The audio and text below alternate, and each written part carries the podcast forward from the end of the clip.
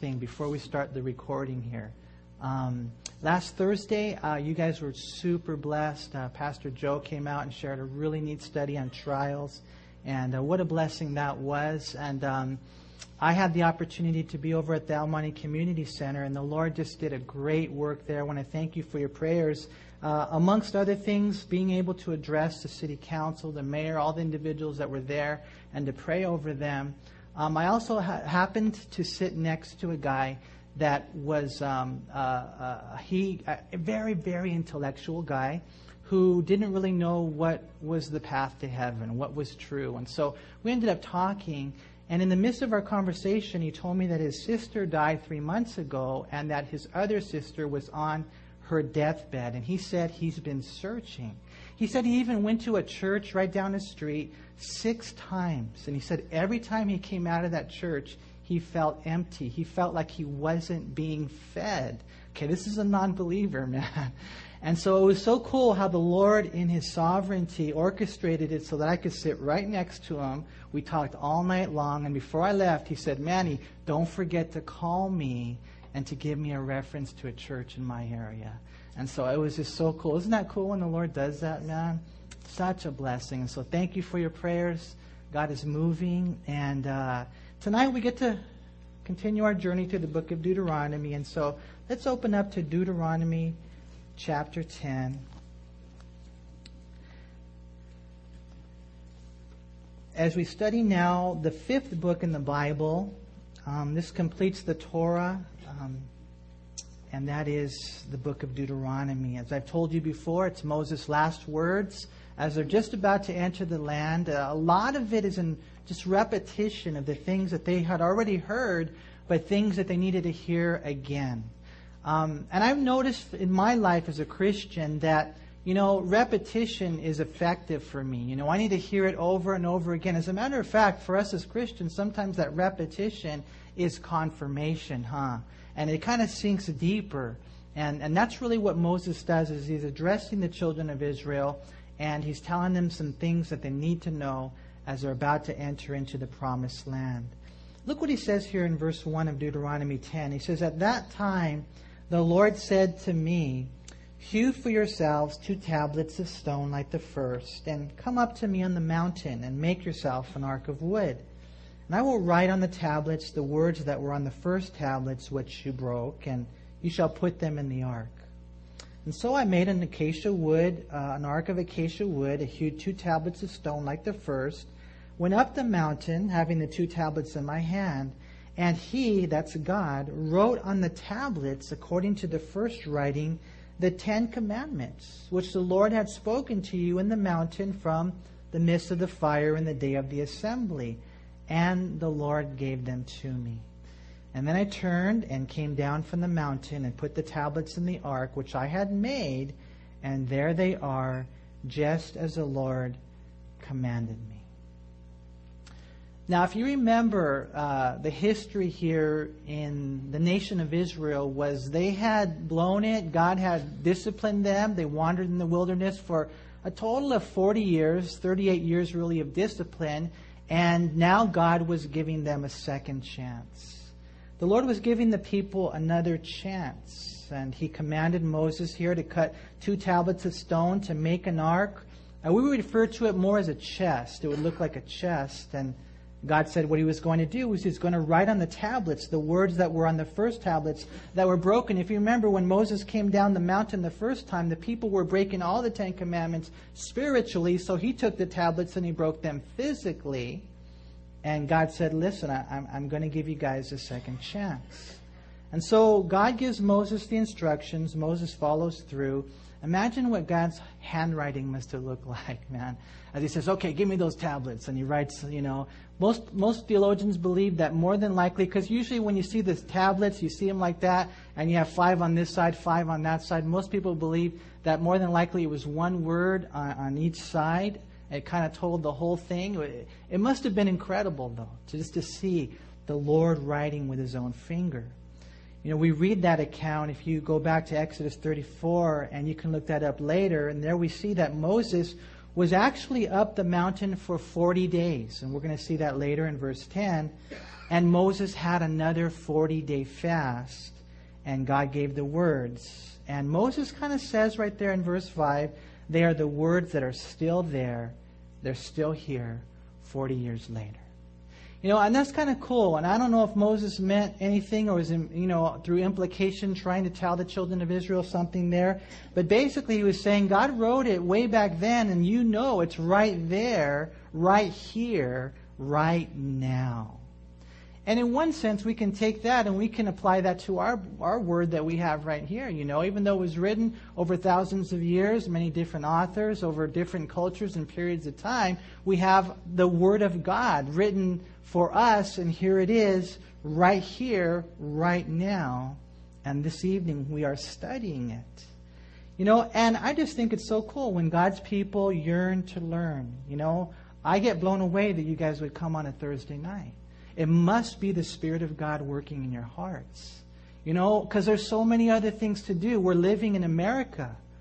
We live in America. You know, you go to a third world country and they'll they'll travel for hours to go hear a Bible study and they'll sit through a Bible study all day long. They really will. It's amazing. You know, but in here in America, it's crazy, huh? We have a million things to do. We have so many options in life. I'm blessed that you come and you come to a Bible study on Tuesday. You come to a Bible study on Wednesday. You come to a Bible study on Thursday and Sunday. I am so blessed to see your hunger for God's Word.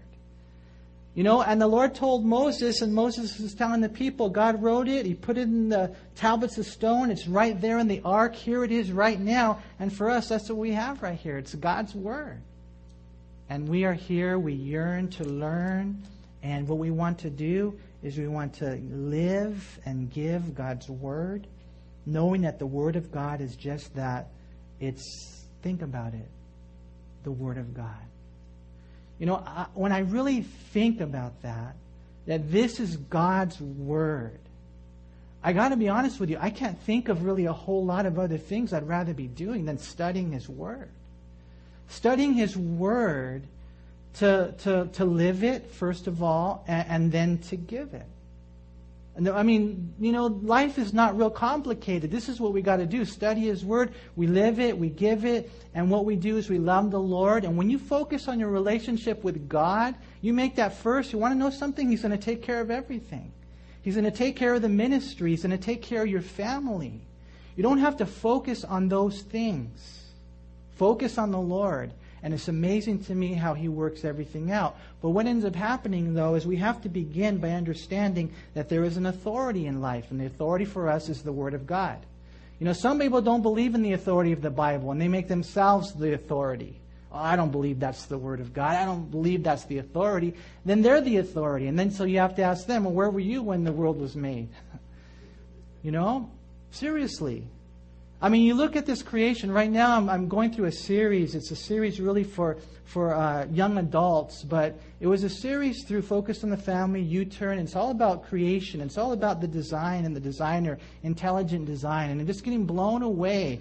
Uh, when you really trace things back, there's just no way you could say that we're here by random chance. When you look at the design, you realize, man, that there is a great designer and this God who made us has given us His Word. And when you accept it as God's Word, then you watch what happens, man. God will really radically change your life. You know, it's so cool when people yearn to learn and they live to give God's word, knowing that the word of God is the word of God. As a matter of fact, when Paul went to the Thessalonians, that's exactly what happened there. That's why God did such a great work there.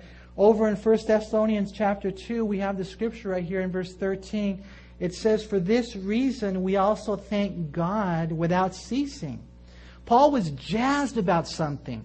He was so in just man, not, you know, wanting to ever th- stop thanking God for what? For this. Because when you received the word of God which you heard from us, you welcomed it not as the word of men, but as it is in truth the word of God which also effectively works in you who believe. You know, the Word of God is a living Word, the Word of God is a working Word. And that's why I want to make sure that you really understand that when you come and you, you come to these studies, and, and hopefully we're giving you the word, that it is not in vain. That the word of God is a working word. And when you receive it, it's so cool because you receive it as that. That makes pastors, that makes leaders, that makes the Lord so happy. You know, and, and Moses said God wrote it. It was God's finger. He wrote it on the tablet, then he put it in the ark, and it's right here for us right now. And, and the same is true for us. And, and then look what he says in verse 6. He says, Now the children of Israel journeyed from the wells of Bene Jaakan to Moserah, where Aaron died and where he was buried, and Eleazar, his son, ministered as priest in his stead. And from there they journeyed to Gudgodah, and Gudgodah to Jotbathah, a land of rivers of water. It's kind of funny whenever we're reading the Bible at home, my uh, son, he's like, Dad, are you sure that's how you pronounce it? and I say, you know what? Phonetics, buddy. It's just all about phonetics right here, you know? We're going to see verses 6 through 11 is kind of parenthetical, just speaking of the further journeys and how the people of God came to where they are now.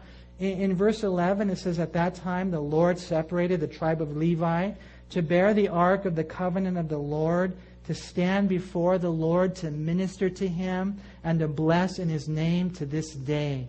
Therefore, Levi has no portion nor inheritance with his brethren. The Lord is his inheritance, just as the Lord your God promised him. As at the first time I stayed in the mountain forty days and forty nights, the Lord also heard me at that time, and the Lord chose not to destroy you. And then the Lord said to me, Arise, begin your journey before the people, that they may go in and possess the land which I swore to their fathers to give them. And here we see Moses gives them the history. He gives them the good, the bad, the ugly, the beautiful. He shares with them the low life of the people, the high calling of God. He talks a little bit about the high priest, the Levitical priesthood, the journey behind them, and the journey before them. It's a wonderful, wonderful chapter. You know, here we see that the Lord separated in verse 8 the tribe of Levi and if you go back and, you know, when you get a chance, read Exodus chapter 32, especially verse 26, because, you know, the, the, the tribe of Levi was chosen to be, be that priestly uh, tribe. You know, the descendants of Aaron would be the high priest, but the descendants of Levi, or the tribes of Levi, would be there helping him. You know, the Kohathites, the Merarites, all those guys that were there. And it's so cool when you look at it, you know, because the Lord chose Levi because they made a stand. If you remember what happened, again, you go back to Exodus chapter 32, and the people were having an orgy. The people were breaking all the Ten Commandments. The people were in, you know, Aaron wasn't able to restrain them. So Moses comes down the mountain and he tells the whole congregation, okay, who's on the Lord's side? And the tribe of Levi said, we are. And so, as a result of that, God chose them to be his priests. God chose them to be involved in ministry, to be close to Him. Think about that. What an awesome privilege, you know? And I know it's hard to figure out sometimes, to be honest with you, when it comes to ministry, because, man, you know, I know it's grace. I know it's grace. And yet at the same time, man, I know it has to do with those individuals whose hearts are for the Lord, whose hearts are like David. When, you know, Samuel saw David, the Lord said, This is the one. And there was something about his heart that was so beautiful. And God chose him. And there's always that balance. I want to encourage you, man. Don't just go with the flow. You got to go against the grain. And as God sees you making a stand for righteousness and making a stand for Him and for holiness, then God will say, There's one that I can trust. There's one that I can use. And that's exactly what happened. The, the tribe of Levi, it says right here, they were separated. Notice it says in verse 8, to bear the ark of the covenant of the Lord and to stand before the Lord to minister to him and to bless in his name to this day. You know, when you look at this right here, it's kind of cool what the Lord says uh, about the tribe of Levi. Um, you know, he says right there in verse 8 that they would bear the ark of the Lord. Okay, now remember when we studied the ark, the ark was symbolic of what? It was symbolic of God's presence. And it was kind of like the responsibility, it was kind of like the ministry of the Levites. They were chosen to do their part to make sure that the people of God were always in the presence of God. And I, and I just love that. It's a beautiful thing that whenever, you know, the ark was lifted up, or, you know, you would see the pillar of fire by night or the pillar of cloud by day, and God would say, okay, it's time to journey. And they would gather together to make sure that God would always be with them. And I, and I got to share with you that as a leader, that's the way it works. You know, we are not leading the church. We're following the Lord. And our desire is just to make sure that we're always where the Lord wants us to be If he wants us to put brick back here, cool, Lord, yeah, that would be awesome, you know? I like that, you know? And the Lord provides these gifted guys with beautiful hearts, and then He's gonna, we're going to do different things, you know, and just different, diff, that's, but that's the way life is. You know, and the Levites would have that opportunity just to be able to carry that ark. Such an awesome, awesome privilege. You know, and it's not about church. It's not about a religion. It's not about a social gathering. Yes, we feed the poor, and yes, you know, we help people with their utility bills, and yes, you know, we try to be good, moral, you know, upright citizens. But, you know, it's primarily about maintaining a relationship with God individually and, and just doing our best to maintain a relationship with God congregationally that this congregation would stay close to the heart of God. That's all. And whatever the Lord wants to do from there, it's up to Him. But the most important thing is that we follow the Lord. And the Levites would do their part. We see there when you study. Not only would they be able to bear the ark to keep God close for the journey, so to speak, but it says also in verse 8 that they would stand before the Lord to minister to Him. Now that's an interesting thing, you know, just serving the Lord. Remember, you guys, when you come to ministry, and it's kind of funny, some people are real flaky in ministry. They're real flaky. Who do you serve, though? Okay, if you're serving me, that's cool. I understand your flakiness because I am not worthy. But if you're serving the living Lord, we have to take this very seriously. And really, when you see the book of Acts and when the church began, it was ministering. There, Jesus said, You'll be witnesses to who? To me. Here we see they minister to who? To Him. That when we serve, that we're serving the Lord. You know, we're not serving man. And it begins there. And it's such a cool thing when you look at that. And as a priest, there's a few things to think about. You know, one of the things that you understand is that as a priest, you represent the people to God. And so they are ministering to the Lord. And you know, whenever you intercede, you're representing the people to God, you're taking them to the Lord, and that's a cool thing. And we see that Moses was really good at that. And as a matter of fact, we see that because of him, the people weren't wiped out. Look again, it says right there in verse 10 As at that time I stayed in the mountain 40 days and 40 nights, the Lord also heard me at that time when he was praying, God, don't wipe him out. God, give him a second chance. God, I beg you, for 40 days and 40 nights, I beg you, please have mercy on them. And so it says right there, as a result of that, the Lord chose not to destroy you. And so, as a priest, we kind of represent the people to God. And like I shared last time when we were in Deuteronomy, and I just want to reiterate it to you, you know, to know what a difference your prayers make. You know, you may not feel it. And I know a lot of times we don't feel it. You know, but you're, you're faithful. You know, and you lift up this individual. We have a prayer ministry here, and they lift up different individuals, man. And I don't know if they really feel like they're making a difference, but you, you know, when you read, you know, texts like this, I think it encourages you to know that that you do. That your intercession, you know, it saves lives. You know, because when there's not an interceder, look what we have a scripture here in Ezekiel chapter 22. Look it says in verse 30. It says, So I sought for a man among them who would make a wall and stand in the gap before me on behalf of the land that I should not destroy it, but I found no one. Therefore, I have poured out my indignation on them. I have consumed them with the fire of my wrath, and I have recompensed their deeds on their own heads, says the Lord. It's like the Lord says, I was looking for somebody who would pray. He says, but, but I found no one. And so he had to judge the land. Never underestimate the difference that your prayers make. We see that here as the, Levites would minister to the Lord. Uh, they would actually represent the people to God. But we also see that they would represent God to the people. Because look again in verse 8. It says, At that time the Lord separated the tribe of Levi to bear the ark of the covenant of the Lord, to stand before the Lord, to minister to him, and to bless in his name to this day. Now, a lot of people wonder, why are you studying the Old Testament, Manny? Know, we're no longer under the Old Covenant. We're in the New Covenant now. Correct. It's true. And we have to make sure that we test everything under those standards.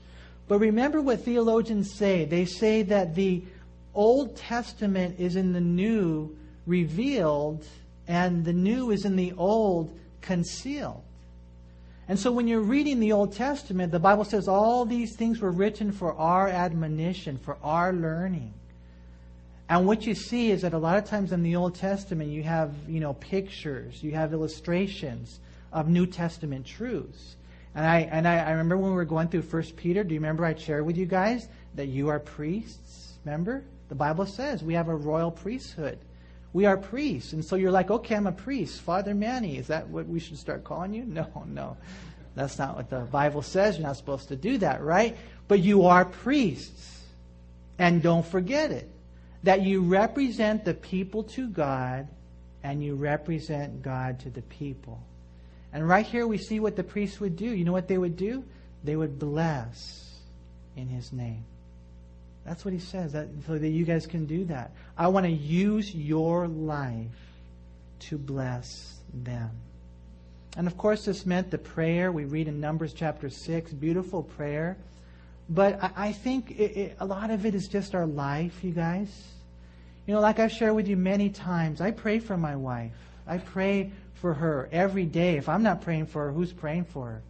You know, and I got to really spend time in lifting her up to the Lord because I know she's an attack, a, a, a, target for attack. You know, all of our marriages are. The enemy would love to divide and conquer in your marriages. Well, husbands need to pray for your wives. Wives need to pray for your husbands. We need to start praying for the single people that God would give them the strength to stay pure. But, you know, when I pray for my wife, I also pray for myself because I know that if I can get my life right, that I would be a blessing to her. And that's the way it works. That when we begin to get our lives right, and we begin to live according to the standards of God's Word, that God will use us to bless other people. And that's the ministry of a priest. He represents the people to God, and he represents God to the people. And we can do that for each other. And that's what the Levites were engaged in.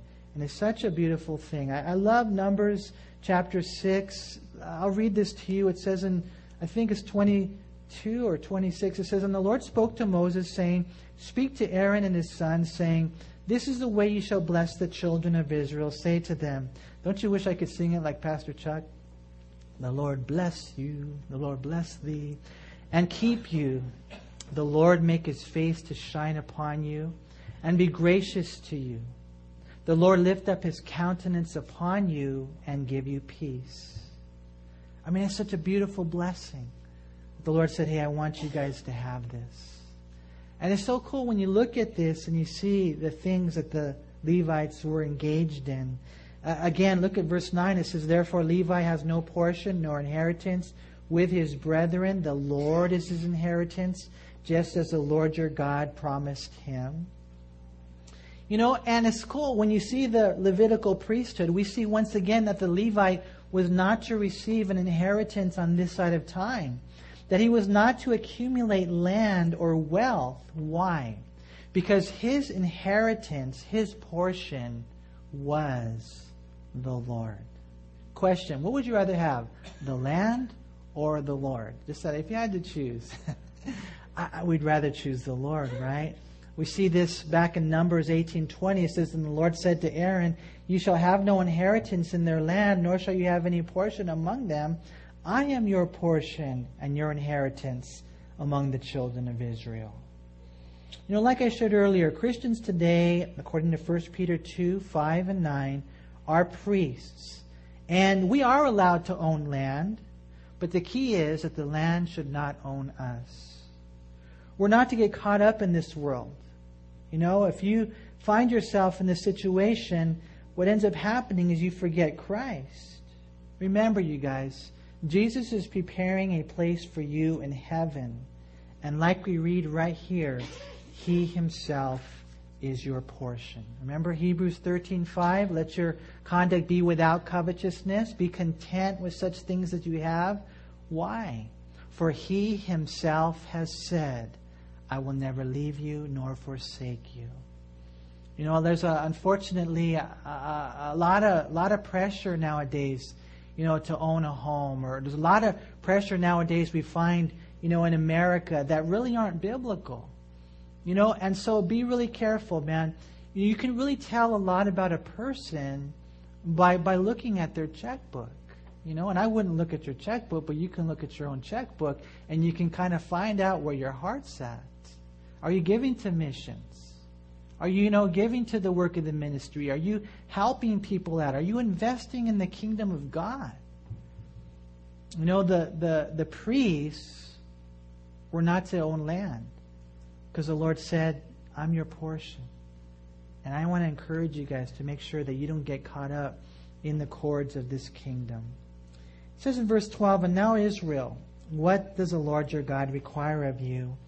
But to fear the Lord your God, to walk in all his ways, and to love him, to serve the Lord your God with all your heart and with all your soul, and to keep the commandments of the Lord and his statutes, which I command you today for your good. You know, if you wanted to summarize the book of Deuteronomy, I might even put it this way stay faithful to God. Don't become a spiritual adulterer. You know, it's kind of interesting. You, you, you warn people, you warn husbands, you warn wives you know, you try to tell them, man, be so careful. You know, no flirting. Make sure you keep your proper boundaries. You maintain your integrity.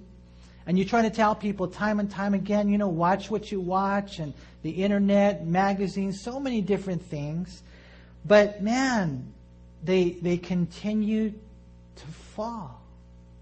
And, and they fall into adultery. And he has an affair, and she has an affair, and they run off with him, and she runs off you know, with that individual over there. And it's crazy because you try to warn them, but, you know, it's just, it's just a pull. It's a pull to our animal appetites. And, and for us, you know, maybe you're here today and maybe you've kept uh, faithful to your spouse, but, but the question is, have you really been faithful to the Lord? Have you really been faithful to Him? Do you only have eyes for Him? Because Moses knew what would happen once they, once they went into the land. And Moses knew what would happen once he died. Moses knew what would happen in the future generations, how there's such a tug, you guys, for us to become two timers, for us to become, you know, unfaithful to the Lord. You know, you just got to love Him. And you have to make sure that you fall in love with nothing else. You know, I think that's really the heart of what Moses is saying, we're going to see it today. To love the Lord your God with all your heart and soul and mind and strength, and to love your neighbor as yourself. And then you're going to be in great shape. But he gives right here some, some really important words, five core key words right here in verses 12 through 13. Number one is the word fear. Again, what does the Lord require of you but to fear the Lord your God? And what does it mean to fear the Lord? Well, I think it has an element of reverence and respect, but I think it also just means to fear Him, man. That if you get out of a line, He's going to spank you. Okay? And that's a healthy fear. How many of you got spanked by your dad when you were growing up? I know my wife, she grew up under that kind of, uh, not harsh disciplinarian, but, you know, her dad was, was kind of strict and, and it kept her in line, you know? Um, and, and that's something that we don't see today. There's no fear of the Lord. You know, people do whatever they want to do. I've, I know that in my life, it is the fear of the Lord, time and time again, that has kept me from doing things, from saying things, from misrepresenting God. I remember when I read about Moses, how he misrepresented God. He was angry with the people. And so God said, okay, you can't go into the promised land. And so what that does to me is that sometimes when someone gets mad at me, and you know, every once in a while they'll do that and they'll get they'll come up to me and they'll get in my face and stuff. They want me to, to, to react, right? They want me to just kind of fight fire with fire, and I can't. Because what happens if I misrepresent God? God might say, okay, Manny, I had greater plans for you, but you know what? It's not going to happen anymore because you did not fear me. And there's not a fear in the Lord, the Lord nowadays. I mean, God gives us so much grace. And I think we take advantage of it. The fear of the Lord is the beginning of wisdom, man. We got to fear the Lord. That's one thing he says. One thing the Lord requires of us. Secondly, he says right there to love him. You know, what does the Lord your God require of you? But to fear the Lord your God and to walk in all his ways and to love him. You know, it's kind of interesting. You're like, well, how can you fear somebody and love somebody at the same time? You can, huh? You really can. When you realize that all his commandments, we're going to see that later at the end of this verse, are for our own good. You know, and to love the Lord is, you know, we know the greatest commandment of all. He says right here to walk with him. To walk with him. You know, that's your moral journey. That's every single day. That's every single moment of every single day. That's every thought, every word, every action, all that you do. It's all that you are. It's your walk. And what does God ask you? To walk with Him. You know, I shared with you guys earlier, you know, um, and I and I know you guys have hard times in your life. I, I could just imagine the trials that are represented here in this congregation. Um, but I really want to encourage you guys to make sure that you find your answer in your personal relationship with God. Can I ask you a question? Do you walk with the Lord all day long? Seriously. You know, or do you turn it off and on? Do you walk with Him all day long to where you're talking, to where you're, you're sensitive to His presence? to where there's a peace for your path because you know you're walking with Him. There's joy for your journey because you don't walk away from Him, you're walking with Him. You know, and because I, I, think that that's really the key to our life because I, I know that if I say, okay, man, I'm going to, you know, grab the bull by the horns and I'm going to take care of this ministry. And I'm going to grab the bull by the horns and I'm going to take care of this family. You know what's going to happen to me? See ya, man. I'll be history. But when I focus on the Lord and my relationship with Him, and I'm just all day long, I have that peace because I know He's with me and He's leading me and He's guiding me, and nothing's coming my way that He hasn't allowed. And I just walk with Him all day long. I find that He takes care of my family and He takes care of the ministry. That doesn't mean it's always easy, but what it does is it gives me a peace in my life. You guys never forget to walk with the Lord, to walk with Him each and every day. Micah 6 8, another cool verse. He has shown you, O man, what is good, and what does the Lord require of you but to do justly, to love mercy, and to walk humbly with your God. Here we have five words the word fear, the word love, the word walk, the word serve, to serve the Lord your God. And then that word to keep there in verse 13, to keep his commandments. That's not only obeying them, but I believe it's embracing them and it's keeping them close to your heart. You know, as we see this, the Lord gives us all these commandments. In verse 13, He says it is for your good. And we read that over and over again, Deuteronomy 6:24, and the Lord commanded us to observe all these statutes to fear the Lord our God for our good always. Jeremiah 32:39, then I will give them one heart and one way that they may fear me forever for the good of them and their children after them. You guys, it's not that God's trying to keep you from having fun. It's just that these are the ways, because He made us and He knows how we tick, He knows everything about us, that we will find satisfaction in life. You know, this last week, my wife was over. Um, she had, I went to a, a pastor's wives conference, and she, she was gone for a few days. And it was so cool because I had the opportunity to just spend time with my kids, and, you know, we had some uh, time together. And it was such a blessing, man, because, um, you know, invest in your family. Invest with them, you know, time with them, quality time with them. You know, the Holy Spirit has been speaking to me. He's been saying, you want to know what the Holy Spirit's been saying to me? He's been saying, play baseball with Aaron. You know, he can do stuff like that, right? Play baseball with Aaron. And I'm like, well, you know, okay, you know, tomorrow and, and tomorrow. And then before you know it, you know, a week goes by. And, um, and so anyways, we went out. It was so cool. The other day we had the opportunity to go out and just to, uh, to, sp- to play baseball together. And it was raining and I was pitching and we were having a great time. Ariel was playing the outfield and uh, we jumped fences and we had such a blast. He hit the ball far and we had such a great time. And, and all I'm saying is this that the Lord knows what satisfies us. See, as a father, He wants me to spend time with my kids. As a, as a husband, He wants me to, to love my wife. And I think it's been like 37 days in a row that she's gotten a massage. Man, I think she owes me big time, you know. And, you know, it's just, you know, but just different things. You know, but the Holy Spirit speaks to us and He tells us what to do but we got to know that it's for our own good. You know, question, you know, why would you kick against the goats? He says, hey, I want you to spend your money a little wiser. Is that for your good?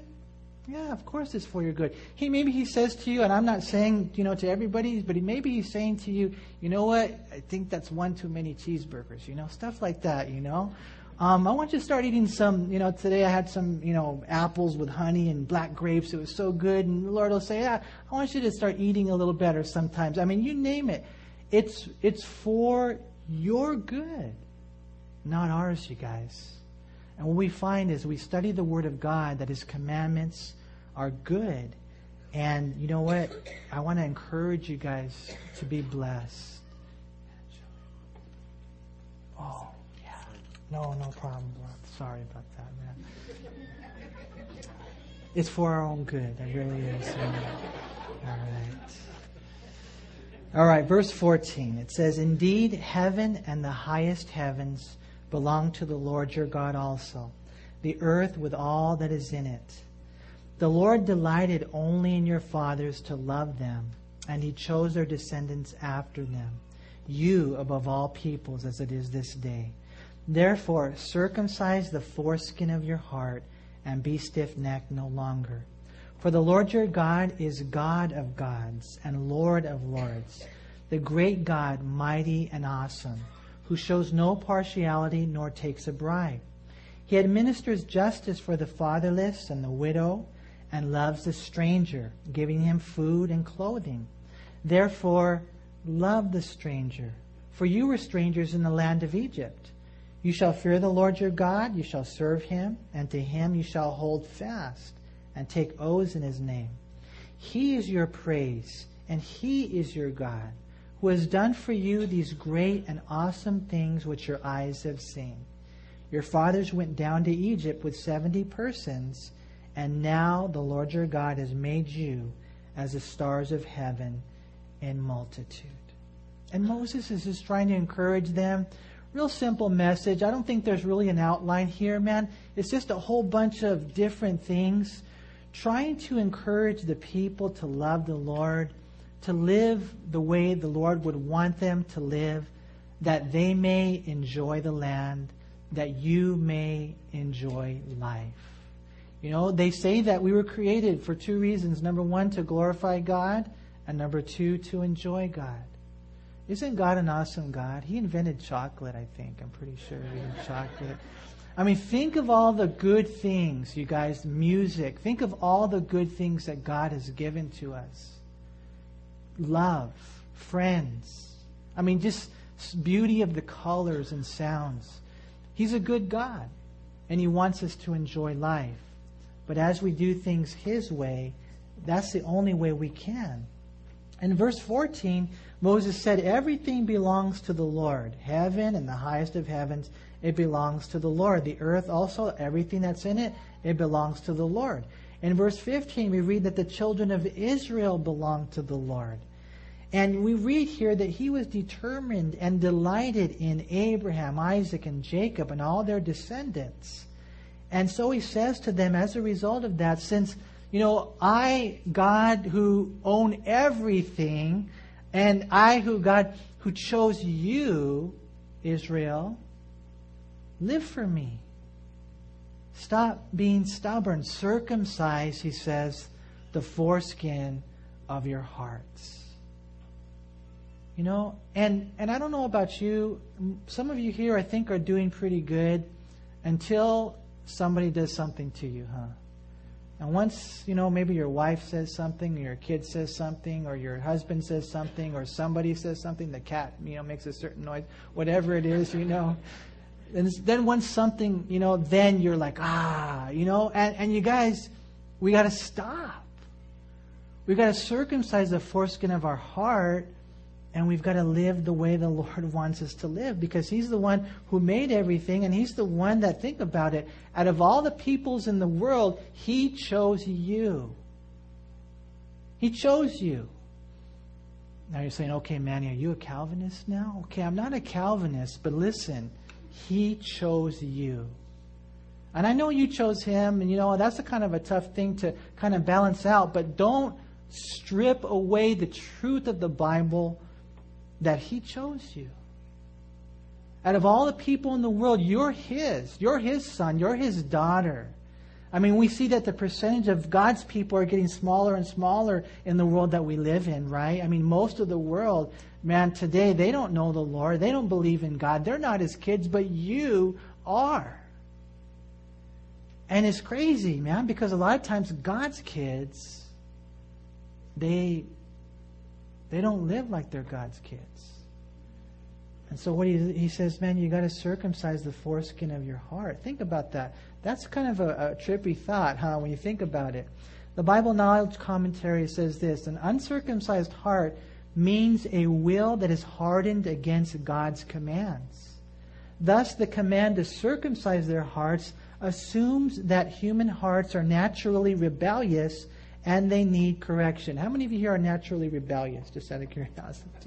You all are. You all are. And you all need correction. And we all got to break out the Holy Spirit's, you know, scalpel, and we've got to circumcise the flesh.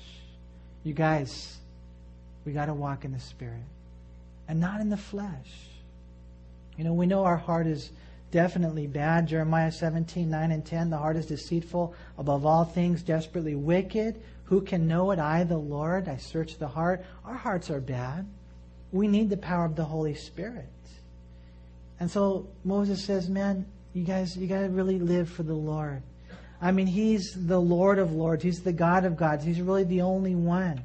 And look at the way He is. Verse 18 He administers justice for the fatherless and the widow. He loves the stranger, gives him food, gives him clothes. You know what? You should be doing the same thing. That's basically what He's saying. As a matter of fact, he reiterates it right there. He says in verse 19, love the stranger. You know, love people that come into your path. Love the guy at Jack in the Box with a love that he's never experienced his whole life. The question is God's love in you? If God's love is in you, then let it flow out into everybody that comes into your way. You know, it's not coincidence, man. The other day, you know, this guy he kind of did a little fender bender in, in, in you know my truck, and you know he kind of messed up the light thing on the. It was actually the car. That's right. And so, um, you know, I don't get mad at that. I think, okay, well, the Lord probably wants me to talk to this guy about him. You know, and you just love him. Oh, he's not legal. Well, let's call the cops. No, you know what? I'm not going to do that. We, we love these people, you guys.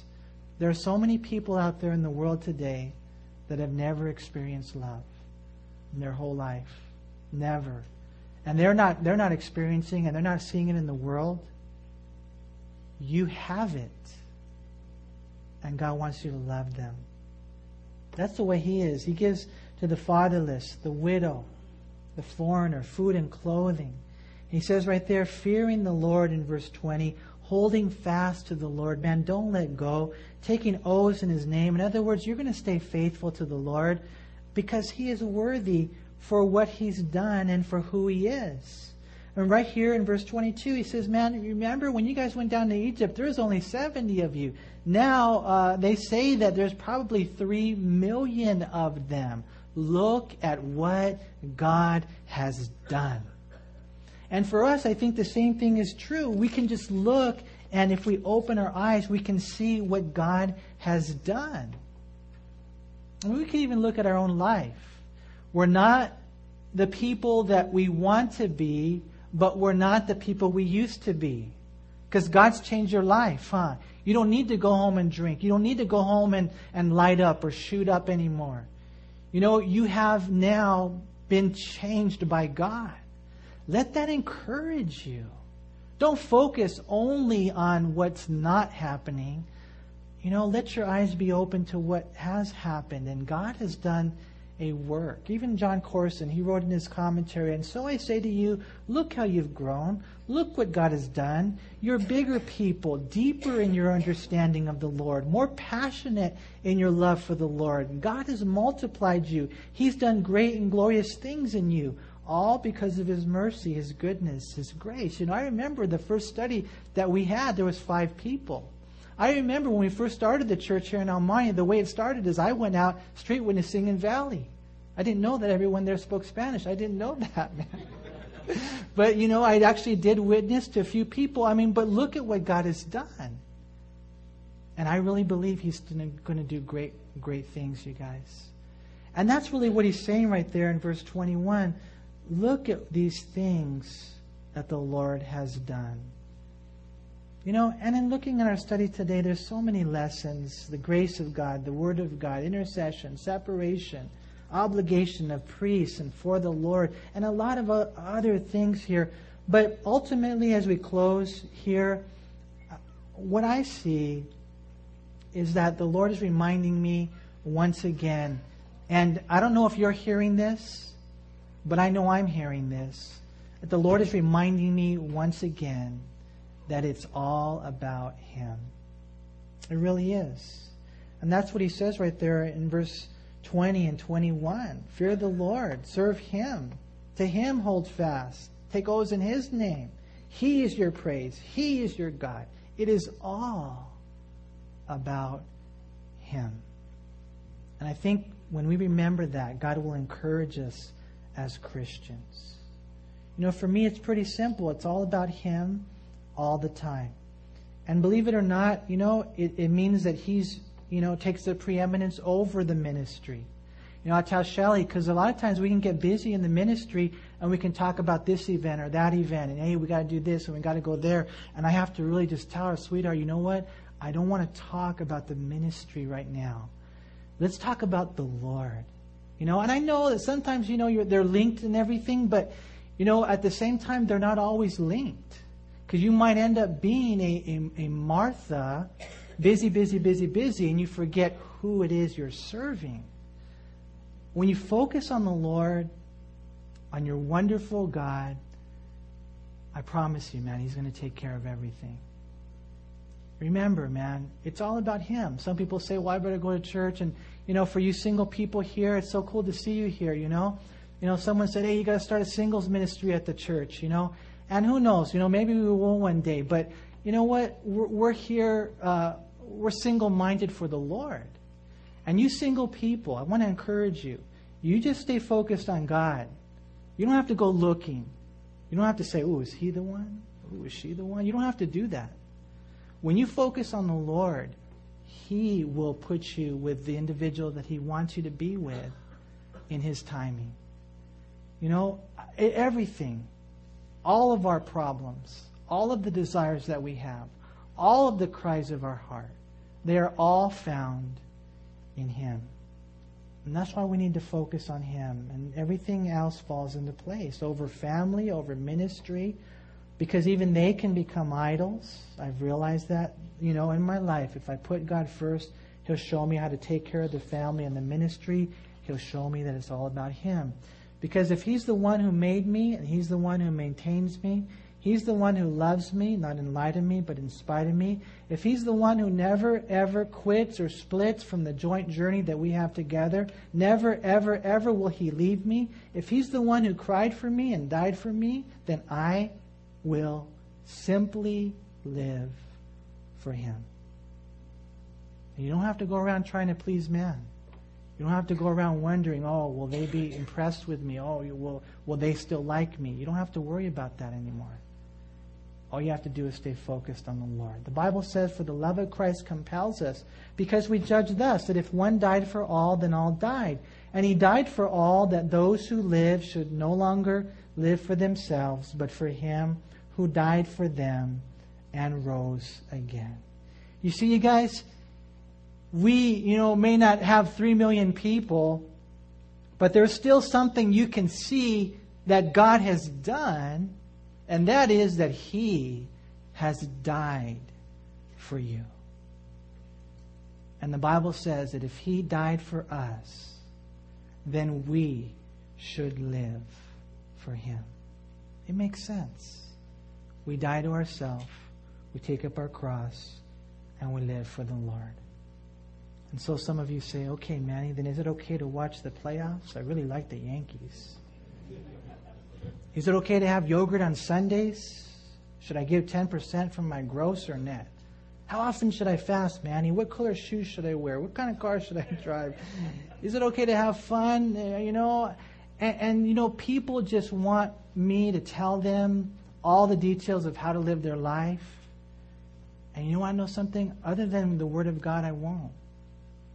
But one thing I will tell you over and over again is to love the Lord and you love the Lord, and you know, maybe the Lord will give you the freedom to watch a Yankee game with your son or something. I don't know.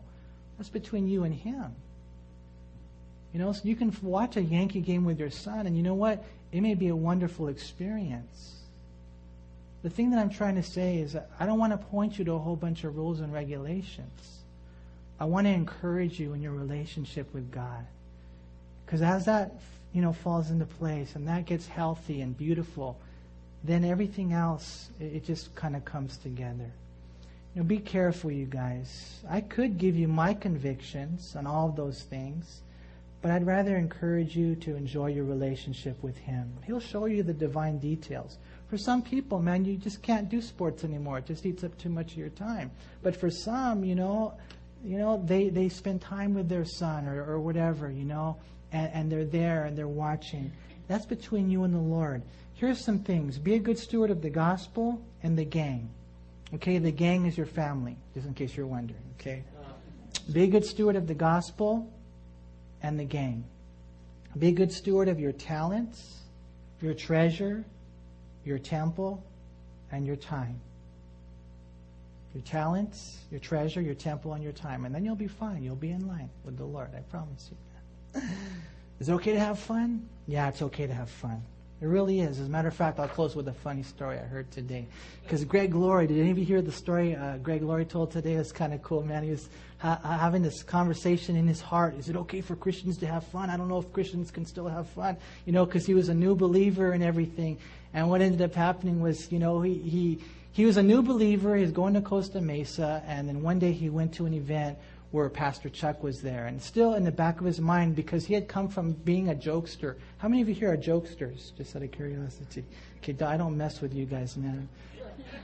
But he was a jokester. That's the way he was. And I don't know if Christians can have fun anymore. And so what ended up happening was he went to this event. Pastor Chuck was there. He had never met him, but he kind of thought, you know how some people mistakenly think that Pastor Chuck was like a, you know, a spiritual giant icon kind of floated on, you know, air and just, you know, was uh, this, just really, really intimidated by him.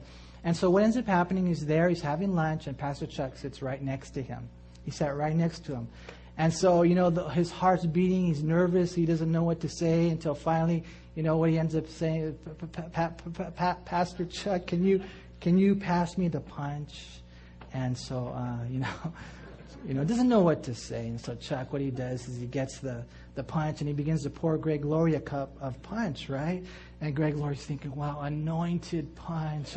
Oh, Pastor Chuck. And, know, and so he's pouring the punch, you know, and it's going in the cup and, you know, it's halfway full and he's thinking, oh, this is going to be the best punch. And, and it kind of keeps going up and, and the next thing you know, it's flowing out of the cup and he's thinking, is this a spiritual lesson? Is this like, overflowing cup. And he looks at Pastor Chuck, and Chuck has got this big old smile on his face, and he's just playing a joke on him, just messing, messing around, and, and you know, just having fun. And I guess that was a real good way of communicating a lesson that, you know, Christians, you guys can have fun, man, in the Lord as He leads you and He guides you. And I just you know, as a as an under shepherd, I really want you guys to have a wonderful life. I want you to have a beautiful life in the Lord. And the way that you do that is to exalt him. But don't forget to enjoy him, okay? Let's pray. Lord, we thank you so much for your word, Lord God, that just, uh, Lord, there's so much here. We could spend uh, so much time on all these different things, Lord, but I know for me, Lord, the one thing that I come away with is, is I, I want to focus on my relationship with you. I really want to walk with you, Lord. I want to be the man I need to be for family and ministry. I want to have a peace, Lord. I want joy. And I, and I really, really have come to that point in my life where I realize that I got to get my eyes on you, Lord. I got to stay focused on you. I just want to thank you for the reminder tonight. And Lord, I pray for everyone here, Father, that you would bless them, encourage them in their walk and in their relationship. It's so beautiful to see your people grow. And I just want to thank you for letting me witness it, Lord. Bless them, encourage them, give them wisdom. Lord, I pray every day, watch over your people, Lord. Thank you so much for your promises, Lord. And I just pray, Lord, for everyone here. Maybe there's one or two that don't know you, or maybe there's some here that have been, you know, messing around, backsliding. God, just bring us tonight to where we need to be, to that place of repentance, that place of totally and completely and utterly and wholeheartedly trusting in Jesus Christ as our Lord and Savior. Thank you so much for being the Savior and for loving us the way that you do, Lord. We just thank you. We pray in Jesus' name. Amen. Amen. Amen.